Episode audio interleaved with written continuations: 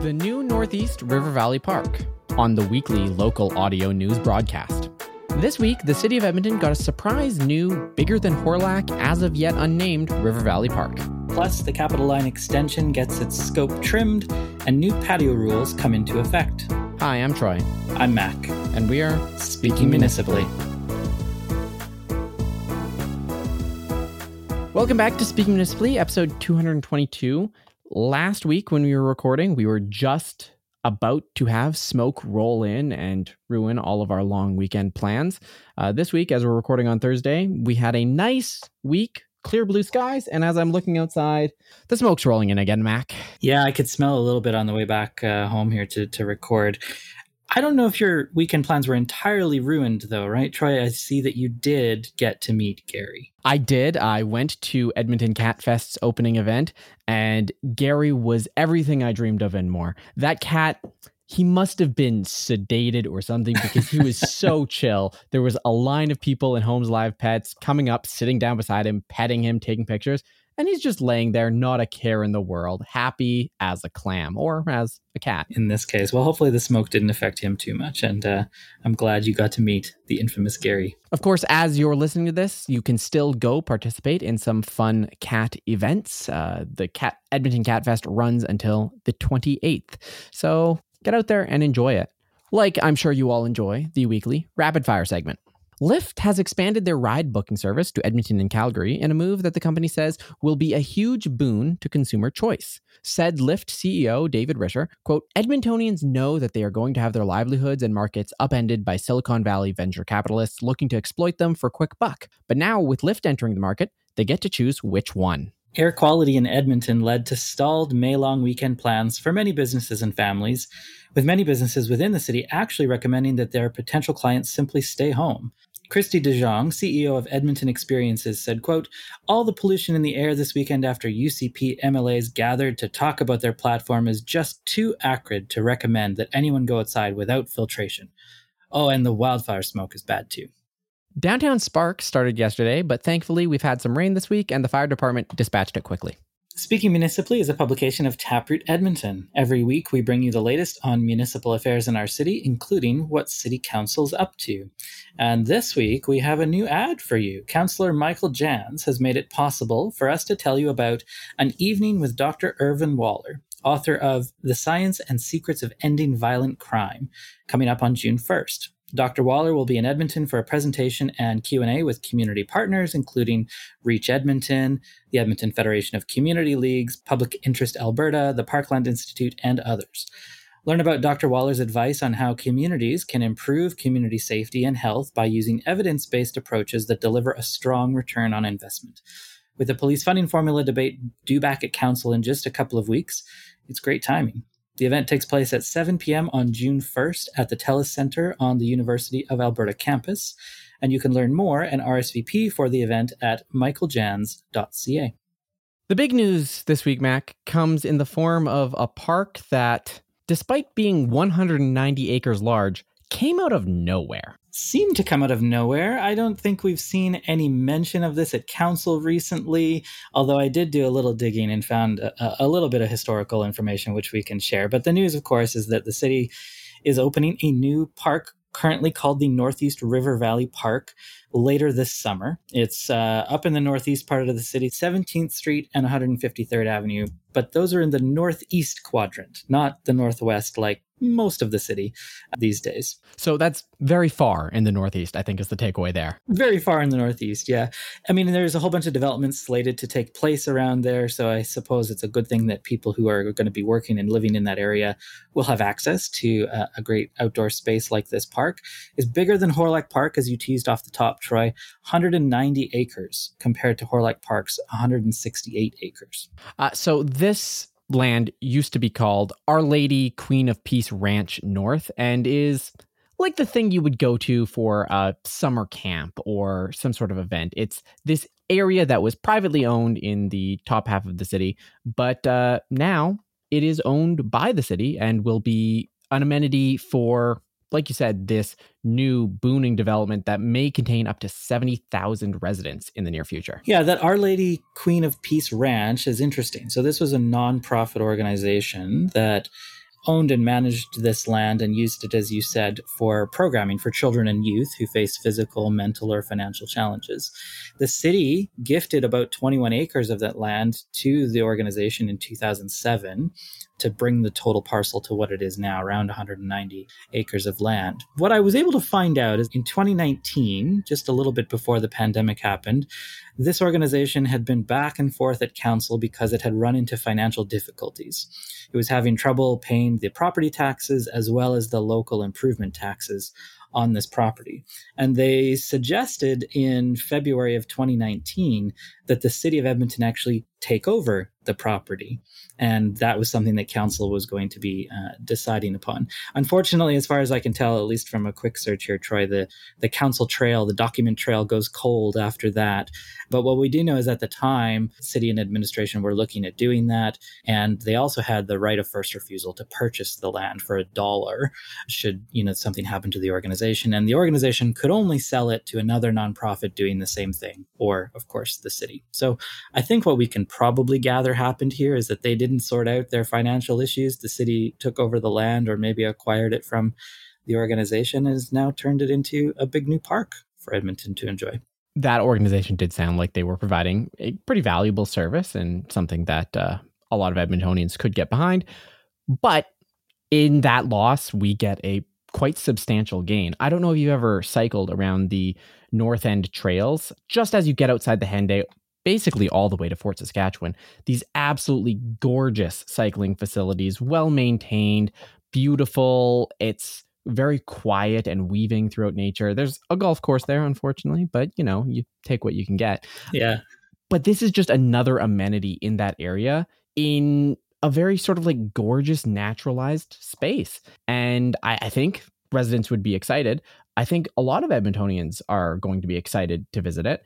And that brought me to the FAQ page where the city of Edmonton, you know, they're addressing questions from residents. The first one, of course, being Will I be able to walk or bike there? And they say, yes, this park is connected to the River Valley Trail Network. Cycle and pedestrian access is available all the way from West Edmonton to East Edmonton. That's great. The next question in the FAQ, logically, is how far is this park from downtown Edmonton? And the city replies, the drive is approximately 25 minutes. No more information. that sounds like car culture in Edmonton at its finest, right? We'll we'll say that it's connected to trails and, and cycling, but really we think most people are going to drive there. So we better give you the estimate in driver time, ignoring of course that you can just get that in Google Maps anyway. Of course, the final thing about the name of this park, um, it is very blandly named in the same way that End of the World was renamed to what is it, Keillor Point Viewing Area. The most boring possible name is currently assigned to this park, but the city does plan to make good on that and, with consultation with Edmontonians, develop and release a new name later in the year.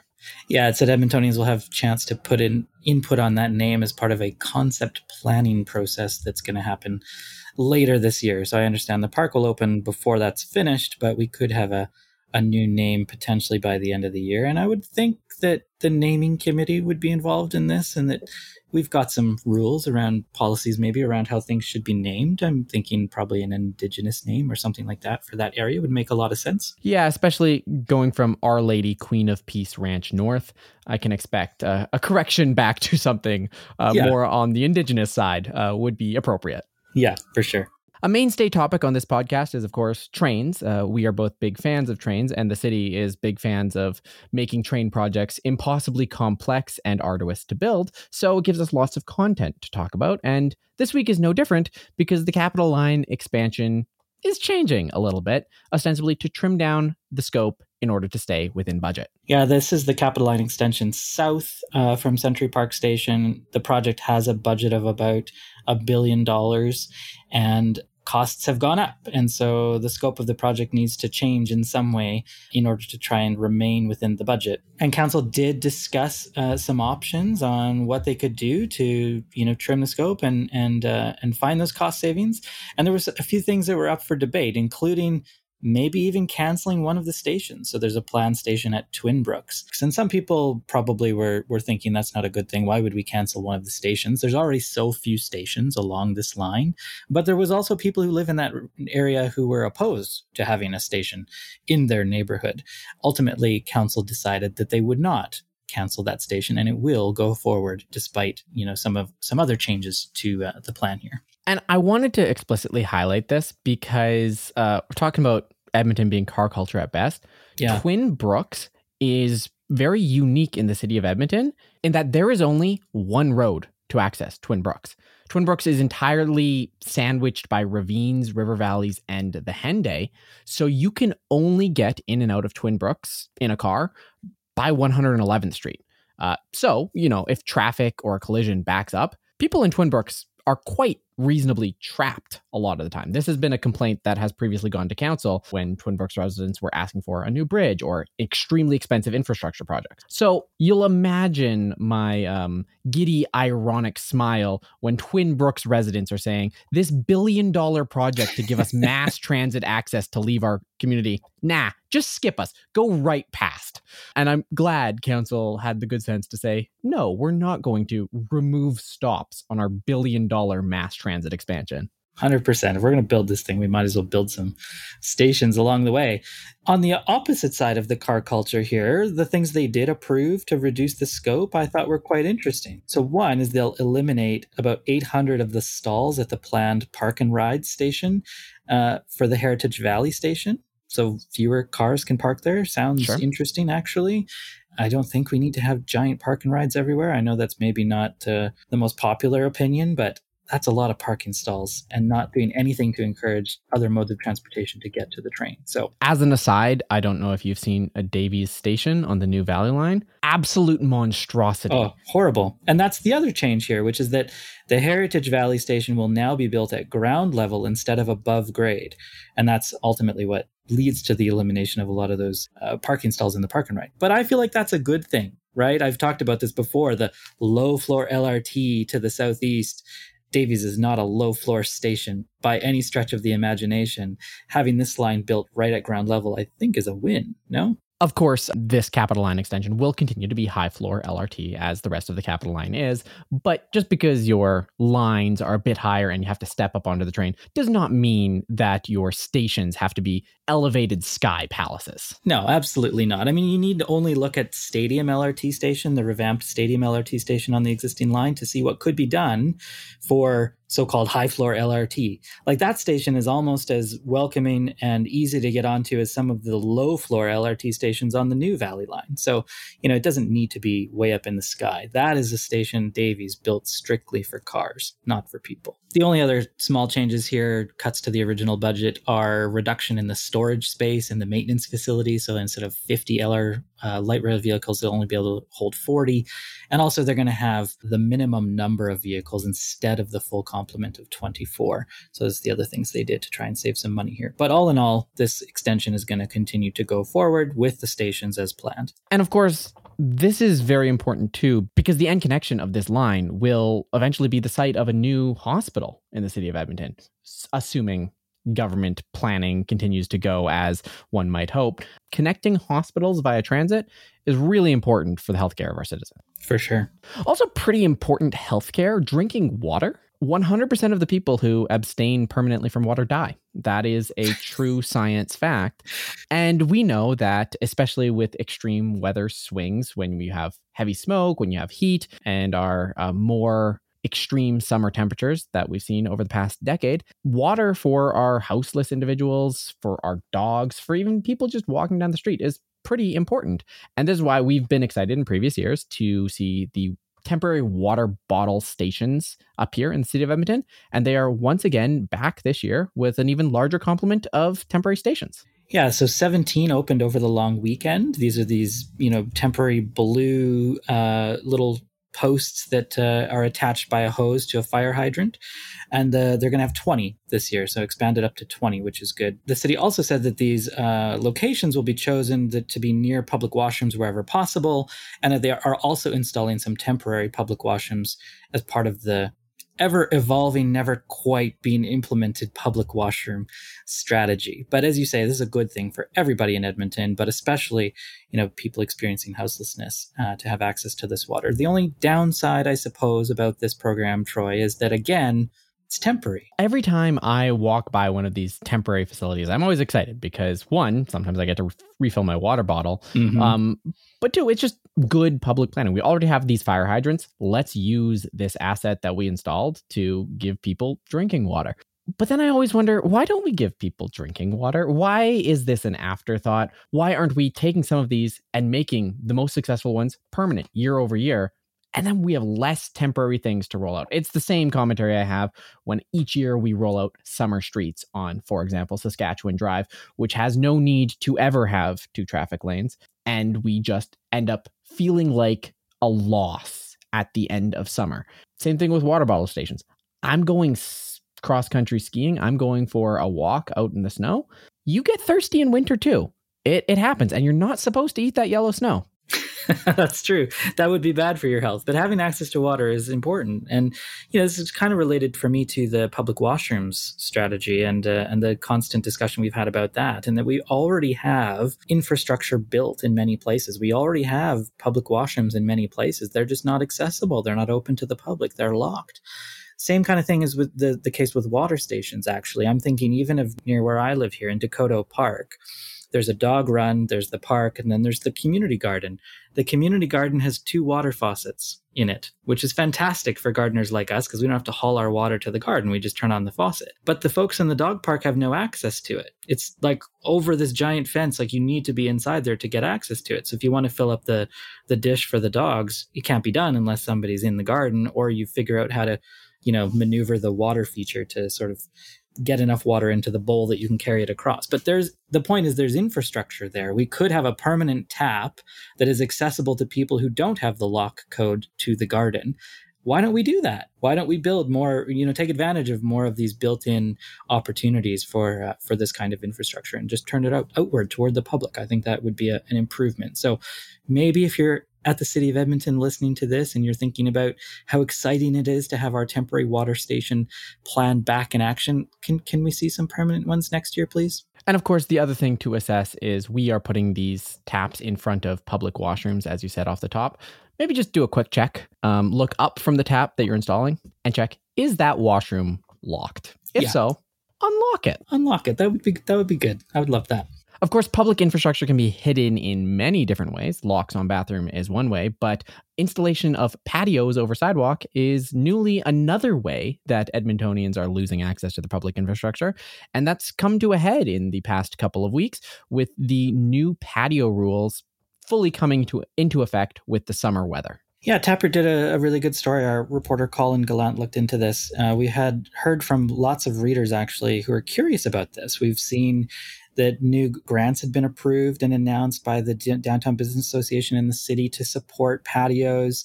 We started to have beautiful weather. People wanted to sit outside, and you could walk around downtown, especially, and you'd see that there were many patios not open, including restaurants that previously had patios in past years that just didn't have them open. So we wanted to find out what happened there and why some of those had not yet opened. And what we learned is that the city actually launched some new rules for patios uh, earlier this year in in January. And the reason they did that was, you know, there's a few reasons. One was there was some new priorities for the budget cycle.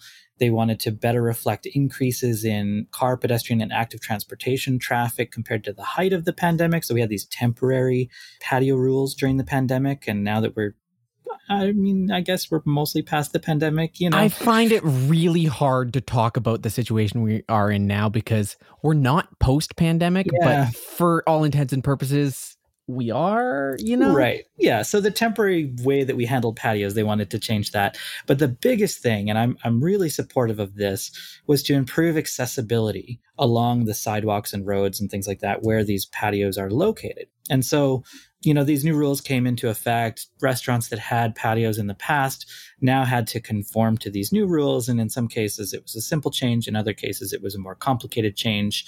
I like that the city has gone a little bit more organized here. They have four different patio sizes now. Each of them has slightly different requirements for, you know, the kind of built infrastructure and the amount of space that there needs to be, whether they can cover the full sidewalk, all that kind of thing. And overall, this is a really positive thing for pedestrians, for active transportation users, and I think for people who sit on the patios themselves as well.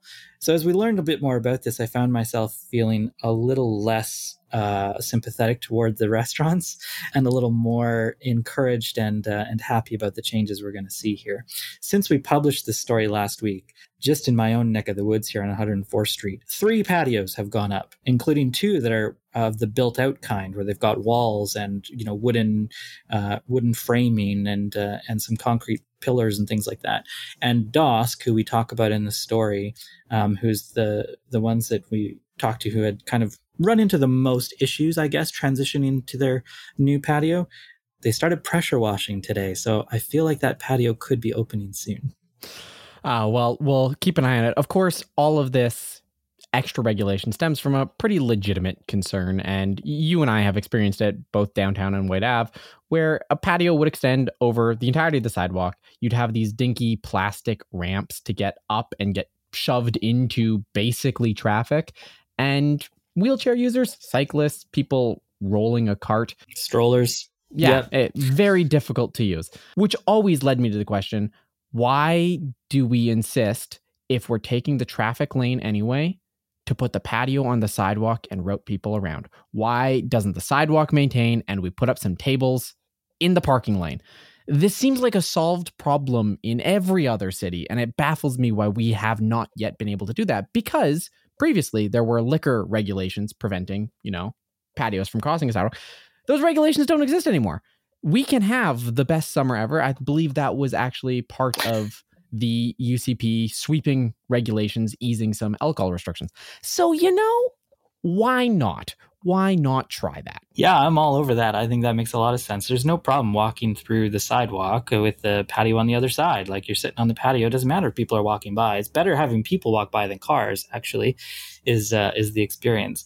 I think what I'm you know looking for here is that improved accessibility like you mentioned i think that's really important and also just you know even for able bodied people who are walking down the sidewalk, it was pretty tight along a lot of those patios in recent years. And if we can make that a little bit more spacious, uh, that would be good. The other thing is just consistency. So even if we don't do your idea here and just, you know, move the patio over to the street, some consistency in what they look like, I think, is really important. It was always crazy to me that at Dorinku on Jasper Avenue between 103rd and 104th, you had one of those dinky little yellow plastic ramps and pylons and like you really were walking into traffic. Like it really felt horribly unsafe.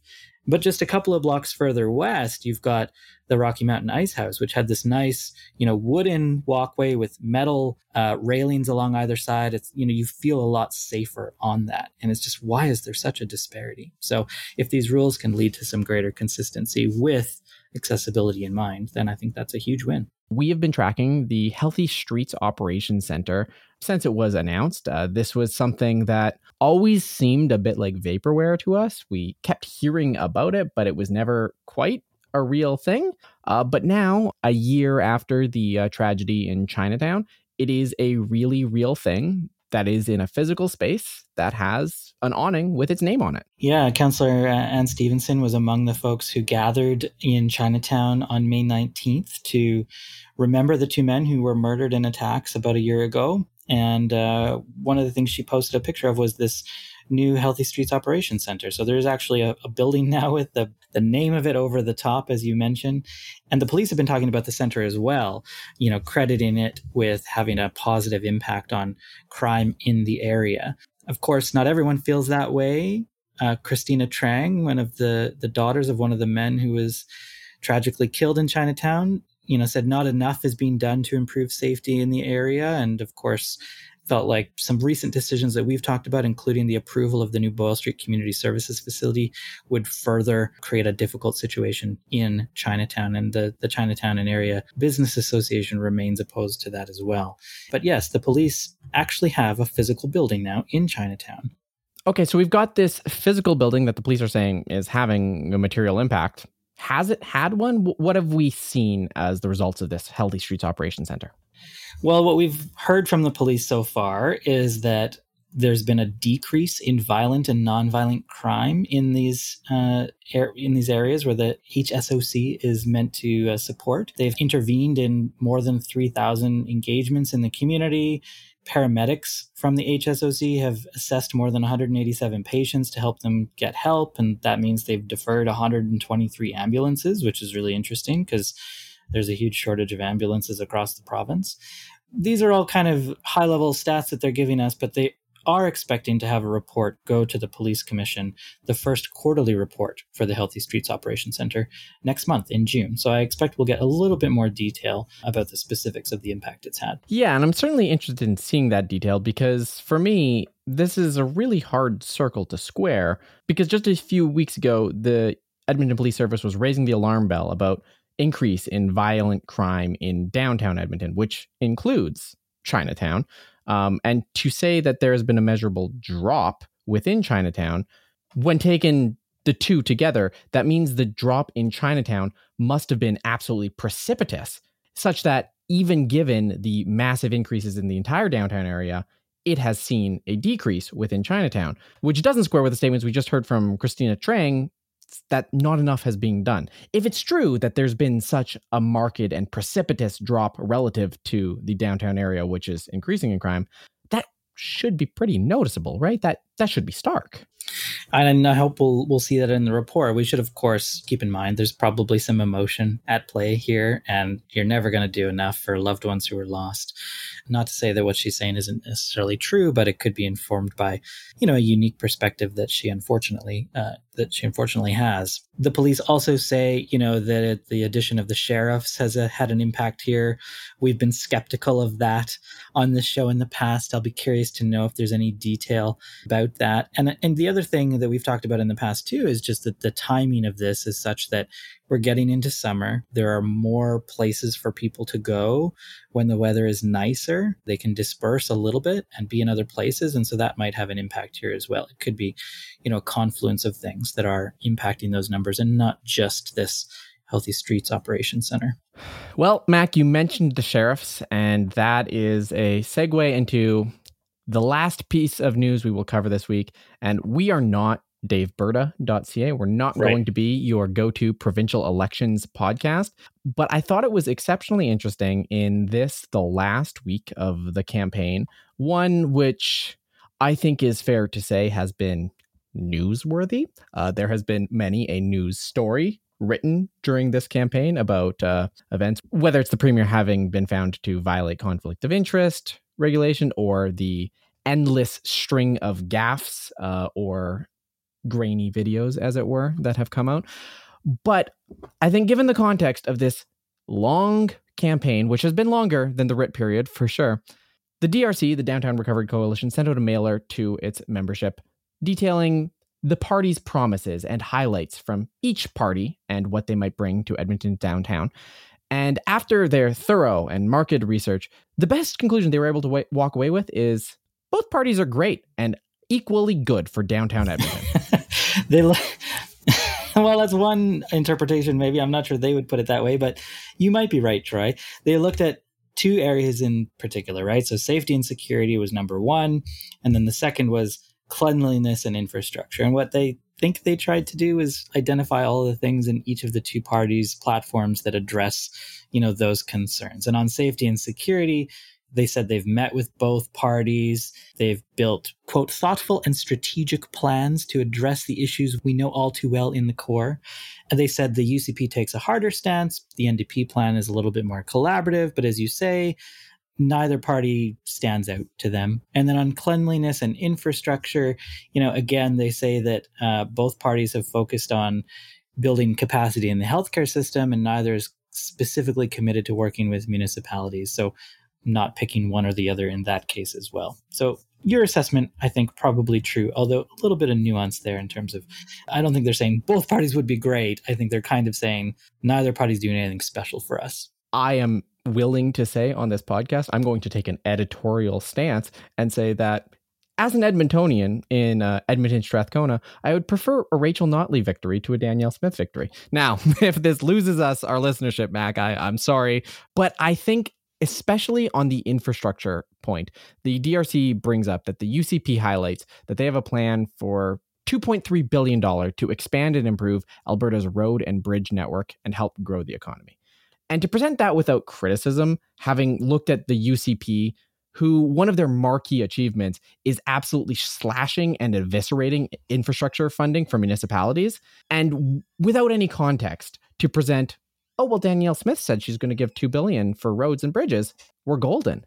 I think really does a disservice to the members, or in fact, does a service to the members and highlights exactly who the DRC membership may in fact be. I think that's all very good point. It's also confusing to me why uh, $2.3 billion to expand roadways and bridges across the province is in this section about cleanliness and infrastructure from the Edmonton Downtown Recovery Coalition. Like, what are those things connect? Those things do not seem to be connected to me in any way. You know, and I think what you mentioned off the top of this, gaffs, grainy videos, all the other things that are around this you know need to be taken into context as well it's not as straightforward in any election as just looking at what do they put in their platforms. But overall who do we think is more likely to have a positive impact on on downtown edmonton? And i would come away with a similar analysis as you troy on that point.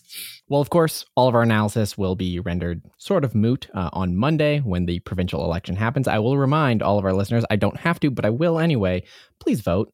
Election date is May 29th. It's important. You can go to advance polls. They're open now and you can just get it done. I have already done so on Tuesday and it was smooth and easy and fun. Just like it is smooth, easy, and fun to read the Pulse every morning. It's Taproot's daily news briefing. It tells you what you need to know about Edmonton every weekday morning, and you get short, informative updates about what's happening at City Hall, plus coverage of business, tech, food, the arts, and more. You'll also get a little bit of whimsy with rotating features such as a moment in history.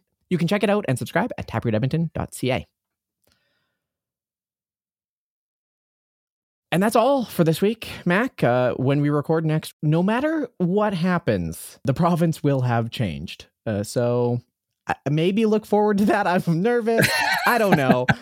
I don't know how to feel about that other than there will be feelings. I think we'll probably uh, revisit the orange dot that we talked about four years ago on this podcast. Fingers crossed. All right, knocking on wood. I'm Troy. I'm Mac. And we're speaking, speaking municipally. municipally.